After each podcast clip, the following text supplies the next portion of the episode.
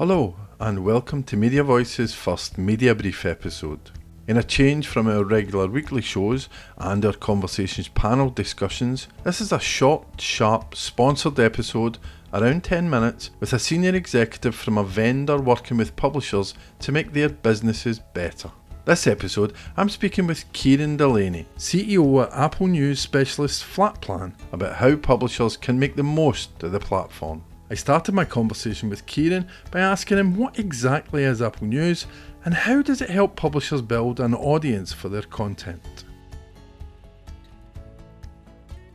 Apple News has been around for for quite a long time now. I think they launched in about 2015, um, and it's actually in in many ways two products. So it's Apple News and Apple News Plus. They're both within the same app, um, but one of them is a free product, Apple News, and that brings in stories from ITV News, CNN, The Guardian, etc., etc.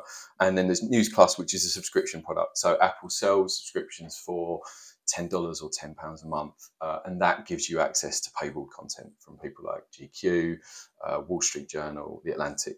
Uh, so that's that's Apple News itself. There's about 140. Last time it was reported, there were 145 million active monthly users.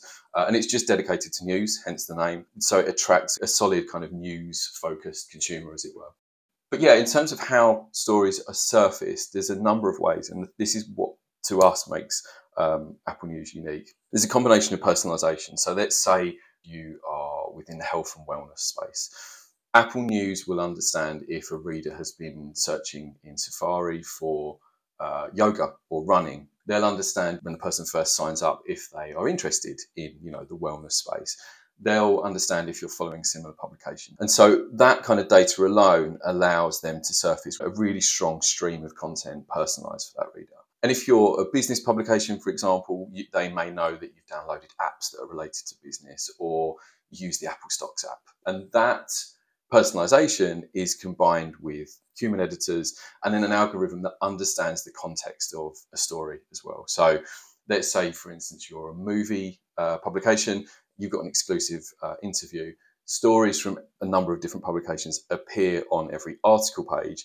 And so your interview could live below a story from the same movie or the similar actor, etc., from someone like The Telegraph. So it's a really good mix of routes for, for readers to find your content without actively searching for you. Yep, oh, absolutely. I don't know if it's the right way to look at it. There's probably a credibility thing there. You're getting that halo effect that if your content is seen near something from a really well known brand, then people potentially take your content a little bit more serious. Is that fair? I think so. I mean, I think one of the kind of tricky elements to Apple News is that it's, in essence, it's invites only nowadays, and and that means essentially what that means really is that Apple is primarily accepting publications that that meet uh, a certain kind of standard in terms of quality, editorial approach, etc., etc. And so I think from, from their perspective, they're looking for high quality original content, and so that means that if your content is reaching Apple News, that there's an element of that in it itself. But yeah, absolutely. If your if your story appears next to a story from the Atlantic or CNN, there's a there's an element of credibility there, right? And that's a big deal, right? Because in the world of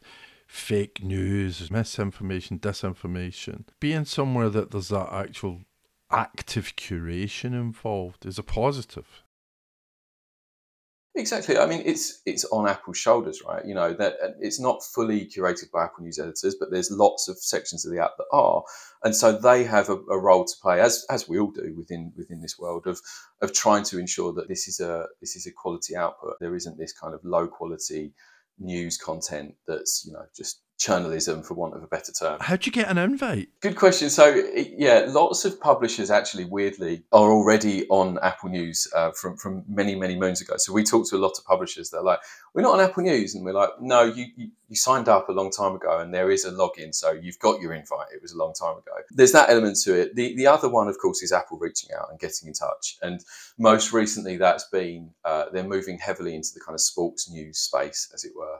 And so they're actively looking for publishers that are reporting on specific topics, right? So that could be women's football or you know some new sport that's that's a huge deal now. Um, so that happens as well. But there's another element to it, which is that we work quite closely with Apple. So for publications that feel like they would be a good fit, we actively pitch them to Apple. We circulate it around the Apple team, and then they the invite comes at that point. So Apple, not known for sharing, particularly customer data, can you get first party data out of Apple? You can't directly, no. So, so yeah, you're right. Apple is very much about uh, privacy and you know not sharing data externally. Um, you do get an analytics platform yourself when you have Apple News, and that gives you demographic data. It gives you you know a good a good amount of data on an article level, on a kind of demographic uh, data level as well. But what we do is we try to make sure that we look at utilizing the kind of discoverability element of, of Apple News attracting a big audience of that kind of very dedicated readers into your, your Apple News publication, building loyalty within the platform itself. And we do that with a number of tools. And, and, then once there's loyalty built, all of the articles that we, we deliver into Apple News have call to actions that drive readers out into data capture strategies. So, you know, that could be website registrations, newsletter subscriptions, app download. The feeling on this is that, you know, there's this huge audience that live within Apple News once you've built loyalty, there's this real opportunity to turn that loyal reader in Apple News into a subscriber or a website registration or you know, an app download. So it's that idea that it's a starting point. You're actually getting the attention.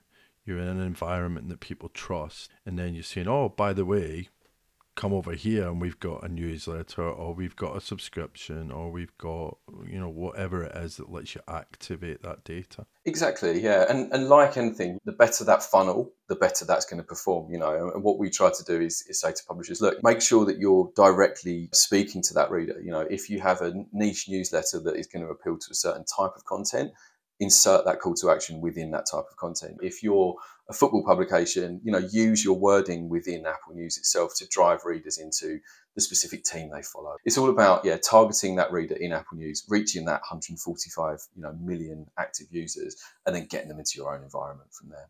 So it's shifting away from that spray and pray idea of fire and forget. You actually have to pay attention. It's not just oh, we've shoved our stuff on Apple News. Let's hope for the best. Yeah, there's such an opportunity to to utilize that discoverability element for our own our own use within our own environment, and it's just that effort to to say, well, what do we need Apple News to do for us?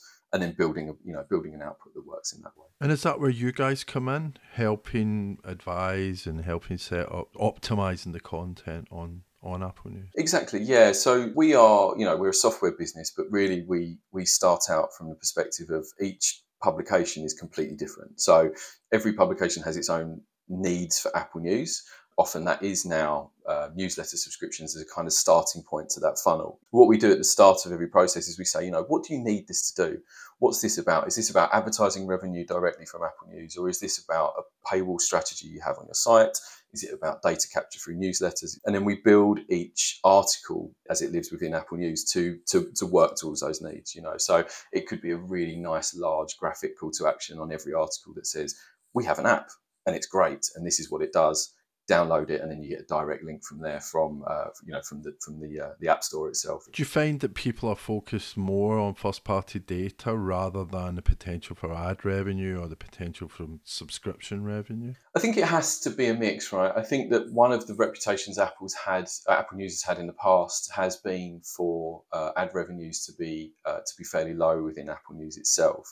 Um, I think part of that again is about attention, right? So again, you can kind of switch it on, deliver run the, the kind of standard ad setup in there and that's one way of doing it but again another way of doing it is looking at looking at the mix you know and understanding what your priorities are and building it that way but by all means have a really strong waterfall system with ads within apple news itself but whatever you do make sure that apple news is driving readers into your own environment own environment you know that's how we how we see it. And I think it's it's vital to to try and own that data as much as possible, right? Publishers have been burned by big tech regularly. Why go to Apple. Is that another situation where we'll all be going, oh my God, we're so disappointed that they've ignored us again? Yeah, there's, I think there's a big difference between, you know, the kind of social media platforms and, you know, news platforms like Apple News and Smart News. I think the social media platforms have pretty much proven that news isn't a priority to them recently. But news platforms like Apple News, uh, Flipboard, Smart News, etc., etc., they only exist because of publishers, right? We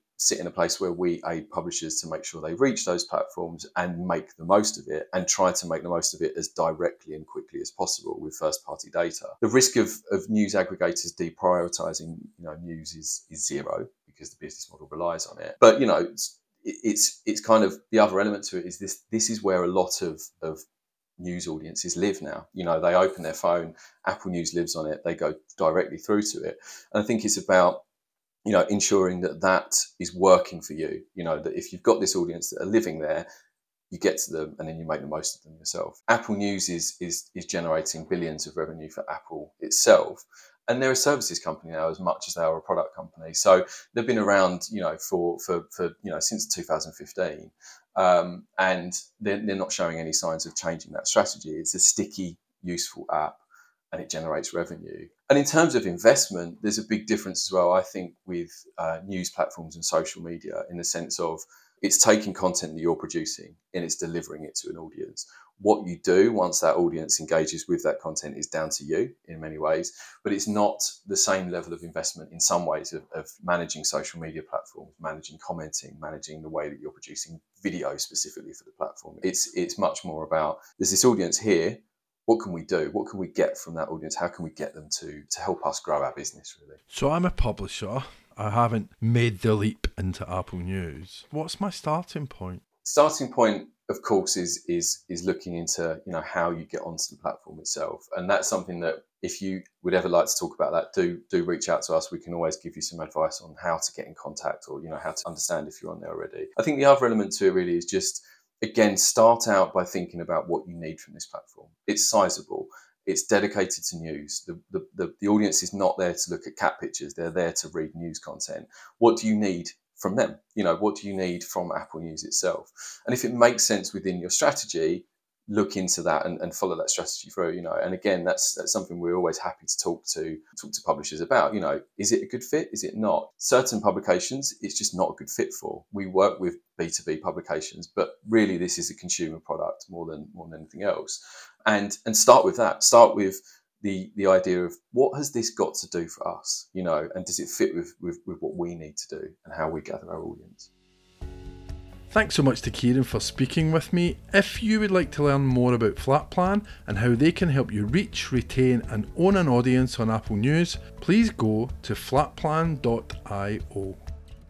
And if you want more from Media Voices, go to voices.media and check out our archive of almost 300 podcast episodes or sign up for our daily Media Roundup newsletter.